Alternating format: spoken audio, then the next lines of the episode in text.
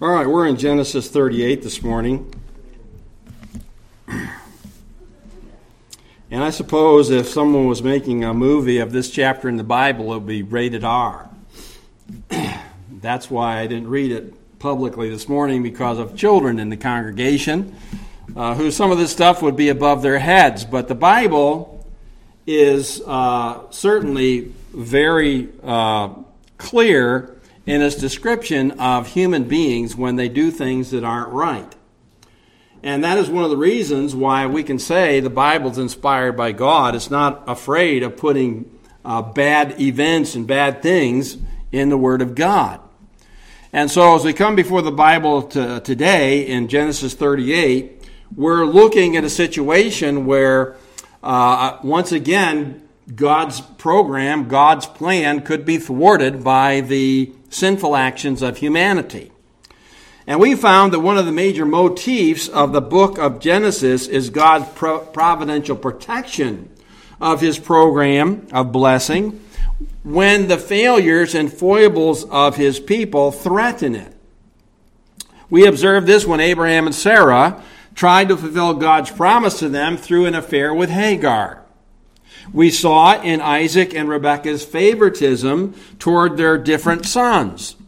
It was also true in the life of Jacob as he attempted to obtain God's blessing by deceitful means. And the same motif presented itself as Joseph's brothers sold him into Egypt to prevent his dreams from coming true. In each situation, the Lord overcame these human attempts to either thwart his will or fulfill it by human means. And our story today unveils the corruption of Judah's family in Canaan, which threatened to assimilate Israel and the promised seed into the worldly culture of the day. So he now stands as the son of promise, but his venture into the world of Canaan threatens the extinction of his tribal heritage. And Judah has already presented himself as a callous man who hated his brother, orchestrated his enslavement, and deceived his father into believing that Joseph was dead. His character further sinks in Canaan, where he proves to be sensuous, hypocritical, and one who shirks duty and responsibility. Now, the Lord in this story selects unusual means to correct this corrupt behavior. His agent is Tamar, whom he uses to preserve the program and ensure the progression of the messianic line. And through her action, God will expose Judah's corruption and begin the process of renewing his character. Now, Canaan represents the worldly culture from which Jacob and his family were to be separate. And when Judah chose to separate from the godly line, he was further corrupted and he put God's promise and program in jeopardy. The world is no less corrupt today than it was when this story took place. It still represents a danger to the believer and the church and if one is not willing to be separated from the world, he or she will be corrupted by it and become a hindrance to God's purposes. So let's ask God's blessing on His Word today. Our Heavenly Father, we are again thankful for the truth of your Word, that it does reveal our sinfulness, and Lord, uh, uh, shows us how that is to be dealt with. And as we see again this story about Judah and his family in Canaan, uh, our hearts are, are partially saddened, but Lord, we know that very easily we can go down that road ourselves. And that we have many, many sins that uh, needed to be forgiven, that our character might be changed. And Lord, we're thankful for the various means that you use to bring us to the place where we need to be where we can grow and develop in Christ. And so help us to learn from this story some important truths uh, about your uh, purpose in our lives. We ask in Jesus' name, amen. All right. Now we're going to go through this story kind of paragraph by paragraph today. And the first scene shows us the corruption of Judah and his family in Canaan.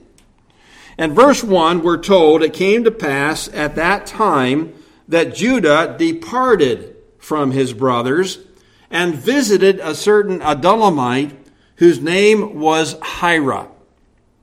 So Judah departs into the corrupt world of Canaan. He departed from his brothers. And that verb to depart means to go down, to descend, to decline, to sink down. And we found in our study in Genesis that geographical direction may have spiritual implications. For instance, when Abraham went down in Egypt without God's direction, he went down spiritually. Uh, we have found that a movement to the east geographically is a movement away from God. We saw that in the life of Cain, of Nimrod, of Lot, and of Esau. It's indicating their movement away from God and his people. When Judah decided to descend from the heights of Hebron to the lowlands of the Canaanites in the region of Adullam, he continued down the wrong road of life. His character, already questionable, is going to deteriorate further during this sojourn. Now, why does he do this? Well, the text does not tell us why. Was he rejecting his position of primogeniture in the family? Was he trying to escape the dysfunction of his family? Was he feeling at all guilty about what he and his brothers had done to Joseph and tried to escape that? Or was he just desiring to be on his own and go off into the world, like his sister Dinah had done years earlier? At any rate, this departure moved him away from the chosen family of God soon after the incident of Joseph being sold into slavery. And the time period this chapter covers is really the next 20 or 22 years of his life and the downward progression of his family in corrupt pagan culture. He also turns aside to a man named Hira, who, according to verse 20, becomes his friend. And the verb to visit here means to turn aside, perhaps suggesting Judah's turning aside from the path of God's blessing that he should have desired. He turned aside from his family to the worldly culture of the day and chose to befriend its people rather than God's chosen people. And the same temptation may confront us today as well. We always have to be leery of the pull of the world. Now, in the next few verses, we see uh, Judah becomes married. Uh, this also is a kind of a corrupt relationship. So let's take a look here. And Judah saw there a daughter of a certain Canaanite whose name was Shua, and he married her and went into her. So she conceived and bore a son, and he called his name Ur. She conceived again and bore a son, and she called his name Onan. And she conceived yet again and bore a son, and called his name Shelah. He was of uh, he was at Chezib when she bore him. So here we have Judah as he comes to this place in Canaan.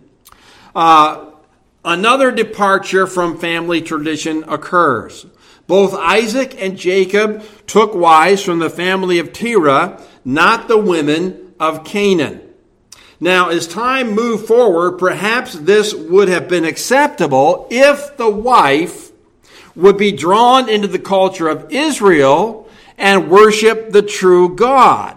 However, we usually find that the opposite is the case. Judah was living in the culture of corruption and was drawn sensuously to one of the women there. And as we look at the language here, we, we, we have the language that has overtones of lust in other passages of Genesis. He saw this woman He took her as wife. He went into her. And this is indicative of the just the sensuous relationship, legitimate, of course, in marriage, but not with a foreign woman. Uh, and and then she conceived, she conceived, she conceived. The whole emphasis is on that part of the relationship and nothing else. And from this union there come three sons. Two of these three sons proved to be deeply corrupt. Now, as we look further here, again, we're reminded of a truth in Scripture. God's people marrying others in the family of God is a theme that runs through the Bible. And when that pattern is broken, it complicates married life. So let's see some of the complications brought on by Judah's corruption. In verses 6 to 10, we see the wickedness of his sons. Then Judah took a wife for Ur, his firstborn, and her name was Tamar. So we're introduced really to the heroine of the story. He takes a wife for his oldest son. Her heritage is, excuse me, is not given here, which makes some believe that she was not a Canaanite. However, where else would a wife have come from? It seems that since Judah took a wife from Canaan, he would also select a wife from there for his son. So I think that she was very likely a Canaanite as well. But this makes her ultimate actions more impressive. Her attachment to the family of Judah and her desire to um, have an heir for the family name uh, is much stronger than her attachment to Canaan. Now, as the story goes on, though, Ur is found to be very wicked in verse 7, wicked in the sight of the Lord, and the Lord killed him. Now, that, uh, that particular word there, we don't know specifically what this sin was, but the same word is used of the people slain in the flood and the cities of Sodom and Gomorrah, they were wicked before the Lord. So it depicts evil action that deserves the judgment of God. Now, Tamar is then given to Onan, the brother of Ur, in verse 8.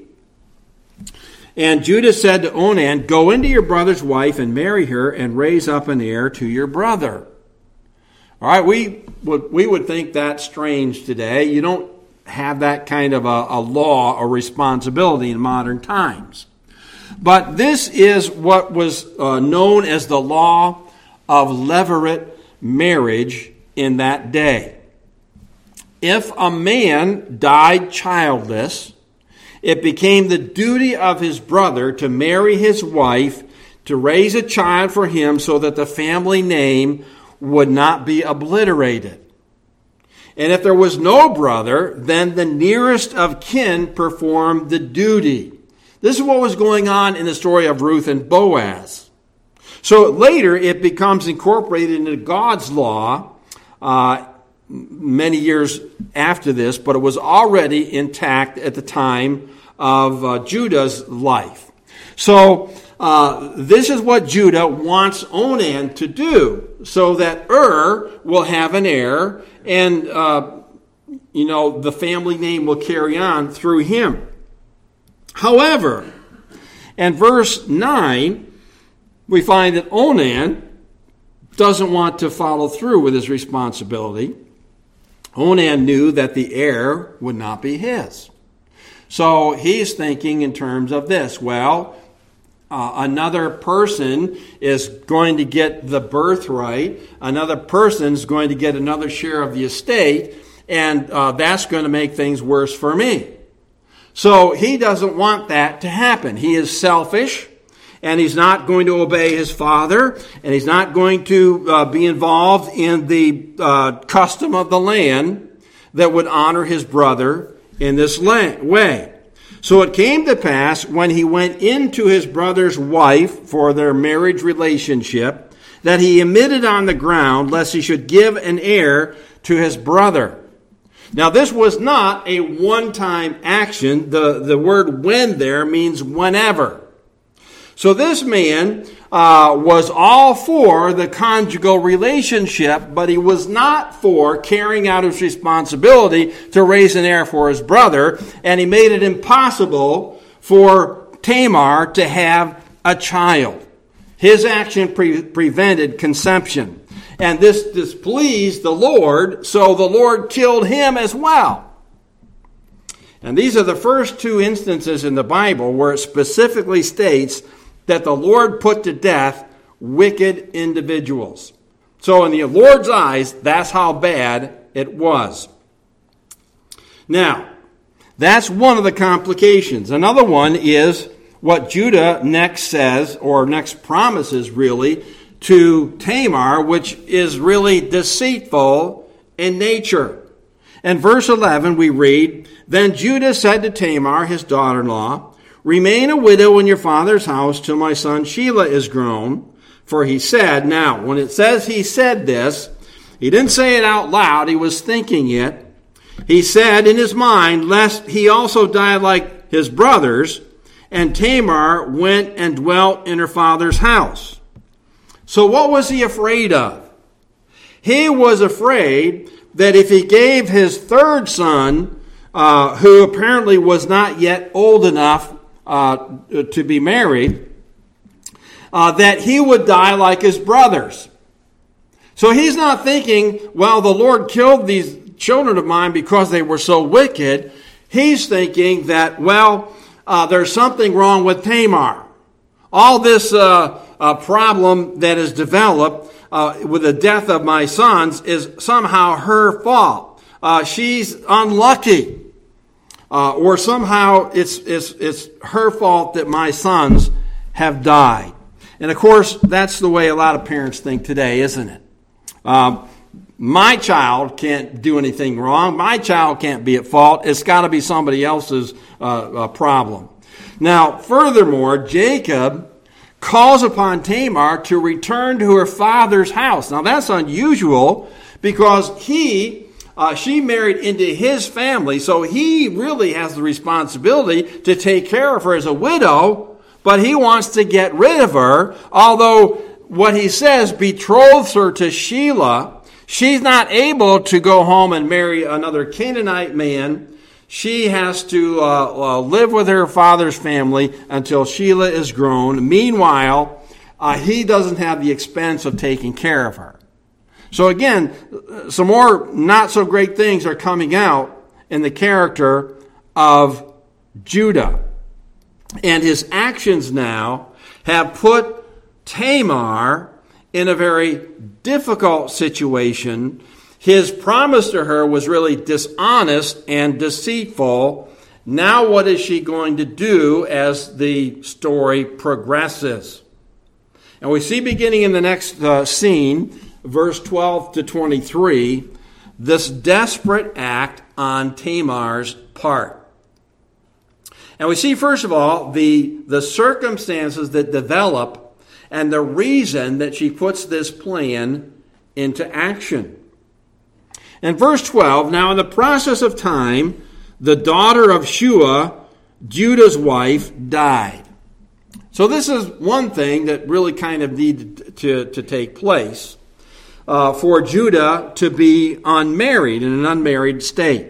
And isn't it interesting here that as Judah goes his own direction, he uh, leaves his family, he loses his two oldest sons in death, and then his wife. Death surrounds this man, Judah, as he's really out of God's will at this time. So when we go out of God's will, we, we begin to complicate our own lives and we, we can bring a lot of sorrow into it. So his wife dies, and again, it's interesting, his wife is not even mentioned by name. So that really gives her no place of honor. And we also see then the time of year that it was. Judah was comforted and went up to his sheep shearers at Timnah, he and his friend Hira the Adullamite. So it was the time of the year where the sheep were being sheared. This was a uh, celebratory time, a time where there was a lot of partying going on, so to speak. And uh, uh, for pagan culture, it also would have involved a time of worshiping the false gods and thanking the false gods for um, all the uh, uh, good things, the pro- pro- produce coming in. And involved in that would be immoral activity. All right, so Judah is without a wife. Judah is going up to the, the place where his folks are, are shearing the sheep. He's going to be involved in some of these activities. And along the way, uh, this event begins to develop. Now, in verse 13, it, uh, all this is told Tamar, saying, Look, your father in law is going up to Timnah to shear his sheep. So she took off her widow's garments, covered herself with a veil, and wrapped herself, and sat in an open place where, which was on the way to Timnah, for she saw that Shelah was grown and she was not given him as a wife. So she comes to the place now, probably a year or two later. Nothing's happened. She knows this young man is of eligible marriageable age now. She knows that Judah has promised to give her to him in marriage to raise up uh, a son for her and for the family. But that hasn't happened. And now she sees an opportunity where she can take things into her own hands. She's desperate and she, she comes together with this plan to deceive Judah and carry out the levirate situation through him. So desperate times sometimes call for desperate measures. She has the legal right to an heir for her first husband. That is a custom of the land and later becomes really a custom in the law of God. She's not tried in her situation to be released from her engagement to marry a Canaanite man, which perhaps many would have done. And she's really more loyal to the family of Judah than he is because he doesn't even seem to be concerned about preserving an heir for his family name unless he's thinking of somehow getting a different wife for his son Shelah, which again is not mentioned here, but if he did that, that also would be dishonest and wrong. So, her plan, desperate, dangerous, it involves deception. If she's found out, she could be sentenced to death. But in her thinking, this is the only way to correct this injustice and irresponsibility of Judah. So she exchanges her widow's clothing. She puts on the attire of a prostitute, covers her face so that she can't be recognized, and puts herself uh, in a place where her profession would probably be easily recognized. Now, one wonders did she somehow know Judah's proclivity to this possible arrangement? She had lived with them for a period of time. We don't know. We can only wonder. But uh, as the thing proceeds here, Judah falls into this trap. In verse 15, when Judah saw her, Again, there's that idea, that, that concept of seeing and the suggestion being of a sensuous nature. He thought she was a harlot because she covered her face, which was typical of that day. Then he turned to her by the way, again, he's turning out of the way to do this, and said, Please let me come into you for he did not know that she was his daughter in law. And if he did, he, he very likely would not have done this. So the deception, really, on her part, was necessary to bring about her plan. And then she uh, asks him, Well, what will you give me that you may come into me? He said, I'll send a young goat from the flock. So she said, Okay, will you give me a pledge till you send it? And here's where her, I guess we could say, her wisdom comes out and what might happen in the future. And then he said, Well, what pledge shall I give you? So she said, Your signet and cord and your staff that's in your hand. Now, these were very important items of identity in that day.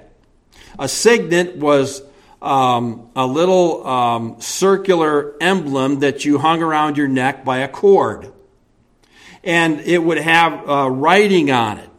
And if you rolled it out like on a, a, a piece of clay or something, it would leave an imprint. And so it was a way of identifying yourself and maybe uh, making a promise or a pledge. And then the, the staff as well would be identify would identify the owner by engraving on the top. So these were like uh, an ancient wallet where you would have something that would identify who you, who you are. So he promises to give that to her until he can uh, return uh, with the payment of the, the kid of the goats. So after this is agreed to, he goes into her, they have a relationship, and she conceives. Now, that was her plan all along. And of course, uh, uh, today we would view that uh, not very well. And uh, she rose, she went away, she lays aside her veil, she puts on her garments of widowhood, and life continues. Uh, but then this whole situation is discovered. Now, another motif as we think about this appears that we find really running through the book of Genesis. And that is this that a person who deceives better look out because they're going to get deceived at some point in time.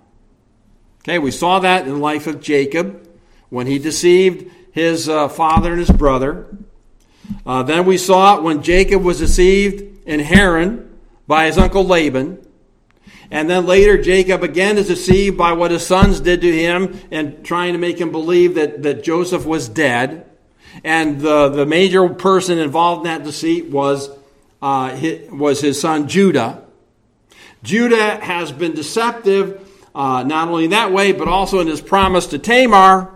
And now the tables are turned. He's deceived by Tamar, and he's going to uh, get payback, so to speak, for that as well. Now, uh, it's interesting again that clothing and a kid of the flock come into the deception in almost every single case. Now, as we have read this story, uh, Tamar is neither condemned nor condoned in the narrative except when Judah finds out. Now, these ancient customs are no longer enforced today, and we find them probably a bit strange. Uh, we don't hear about this kind of thing, and we don't act this way in the church today.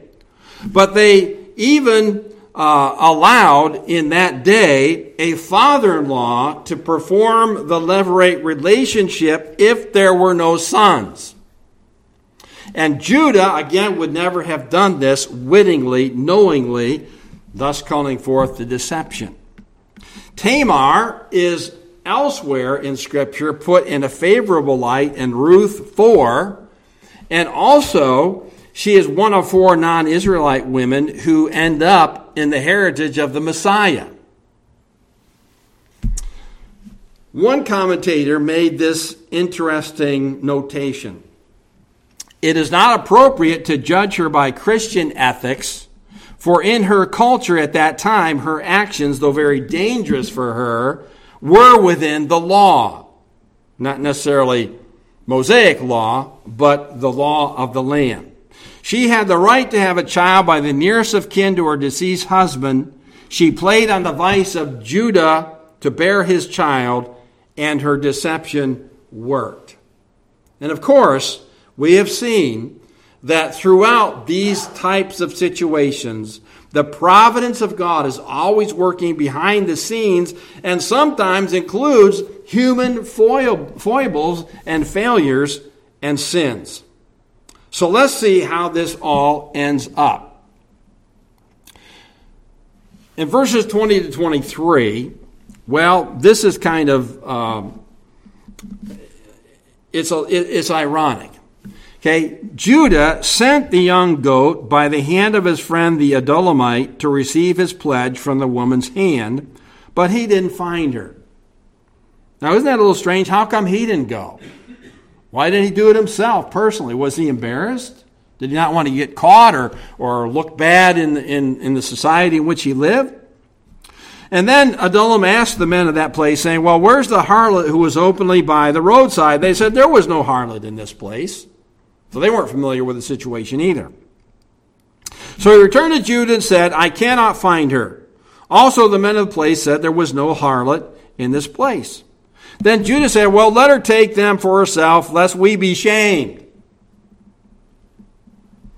For I sent this young goat, and you have not found her. So I tried to do my part. She's not there. We're not going to search anymore because I don't want to be embarrassed that I got rolled by a prostitute. That's pretty much what the idea is here that he got deceived uh, and uh, taken, uh, his stuff was taken.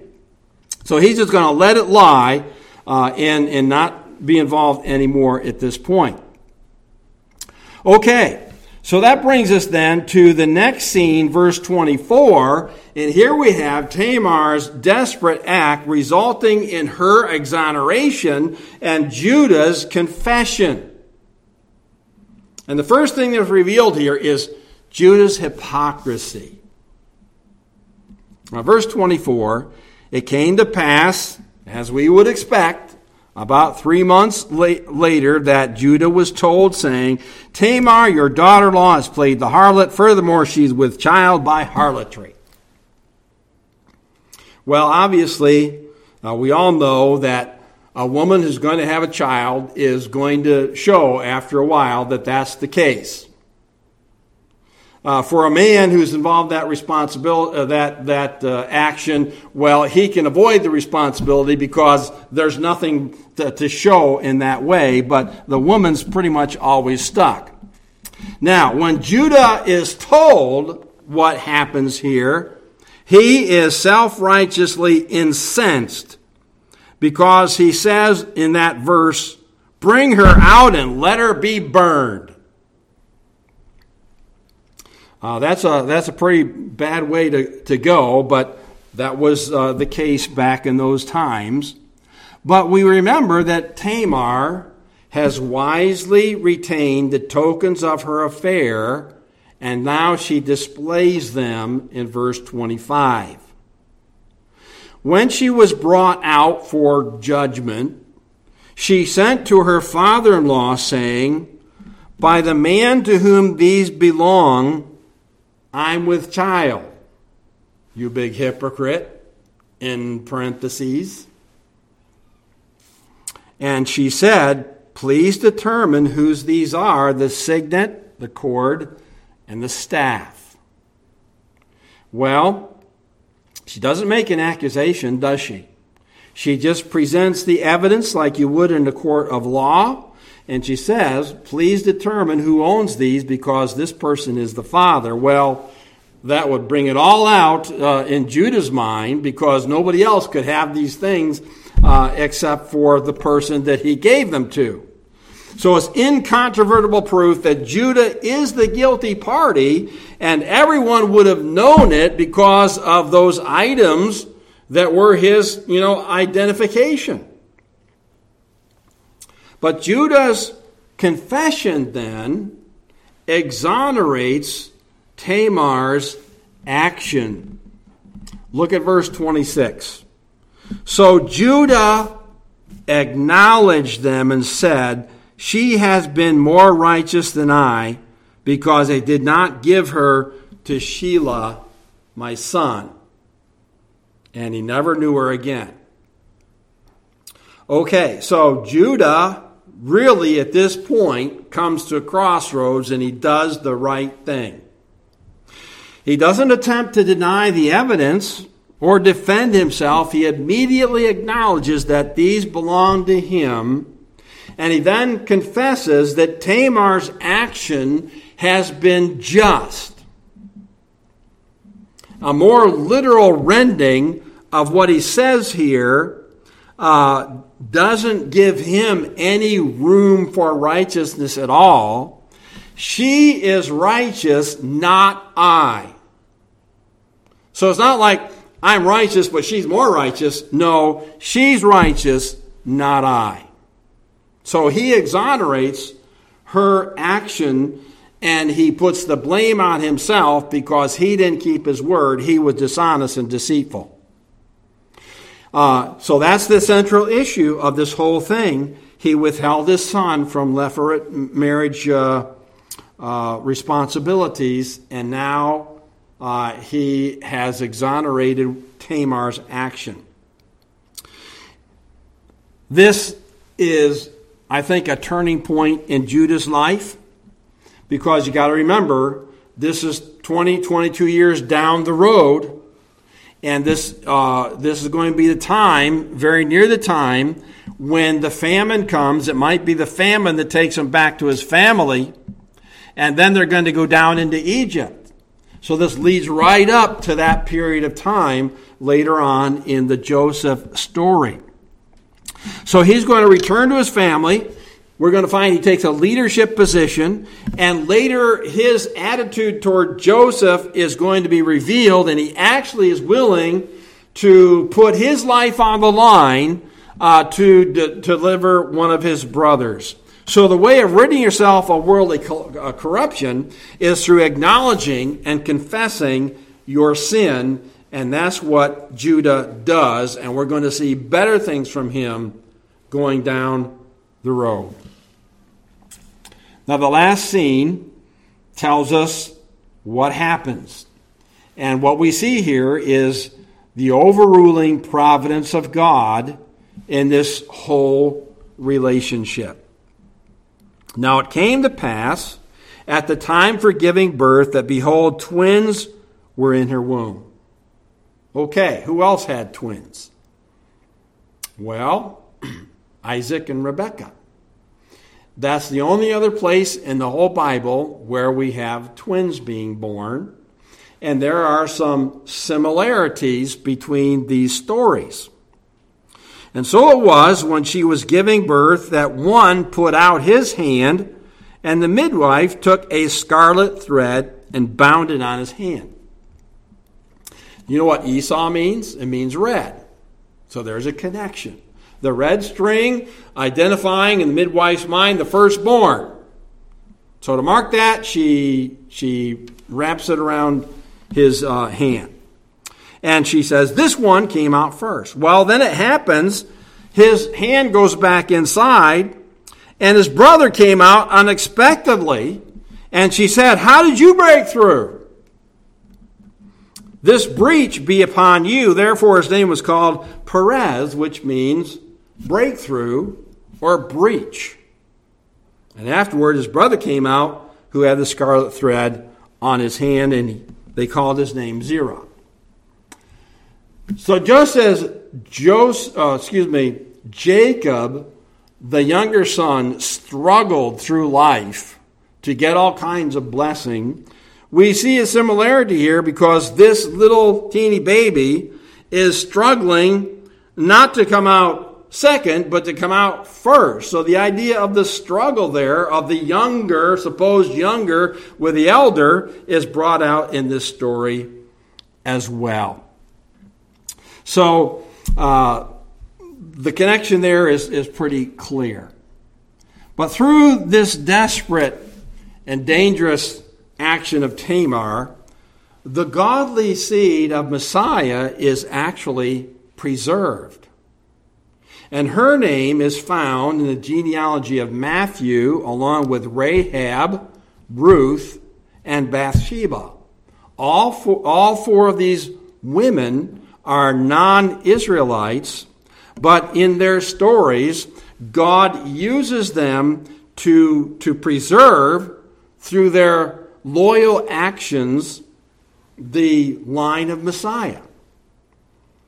And one day, the corruption of the whole world will be redeemed by the sinlessly faithful life and self sacrifice of Jesus, the Messiah, the promised seed of Abraham.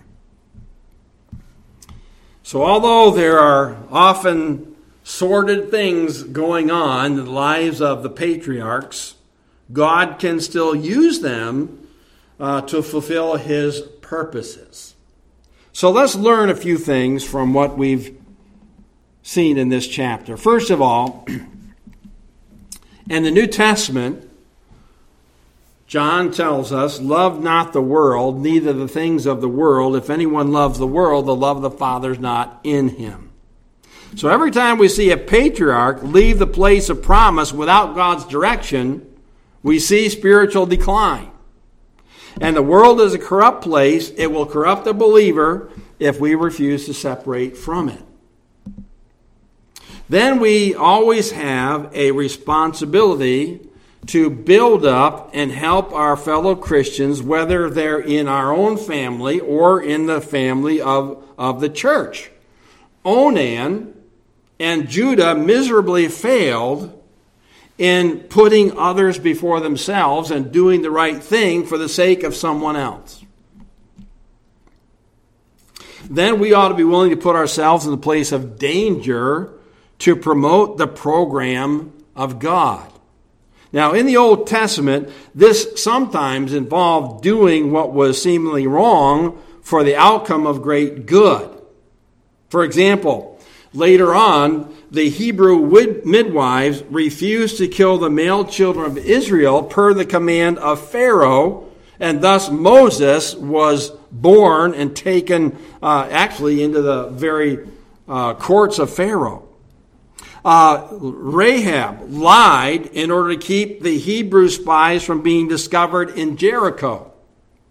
Are those things condoned? No. Are they condemned? No but they're used for God's purposes to be carried forward. Now, today, we don't use deceptive means to promote God's program, but we ought to be willing to stand up and be counted for Christ in the face of danger or persecution or whatever by the world and not try to escape it. Then we also see here that confession of sin is the only way to correct worldliness and waywardness. If we confess our sins, He's faithful and just to forgive us our sins and cleanse us from all unrighteousness. And God must have done that because Judah begins changing from that point forward. And finally, today, God's providence always ensures that His purpose and plan will be fulfilled. Even when his people step out of the way and experience the corruption of sin for a season, the Lord finds a way to draw them back. But of course, it's far better to be concerned to stay in his way in the first place and be a vessel that he can use to perform his will. Our Heavenly Father, we're thankful again for the lessons we, we learn from Scripture and from these Old Testament stories of the patriarchs. We realize, Lord, that they were far from perfect as we are. Uh, yet, Lord, you uh, use them for your uh, will, your purpose, your promises to be fulfilled. We know, Lord, that uh, some of the means that were used to obtain these things were uh, not, uh, from the Christian perspective, holy, but we know that in your providence you can still use those things uh, for your plan to be fulfilled. And we're thankful, Lord, that it doesn't really depend upon our goodness or our faithfulness as much as it does upon yours.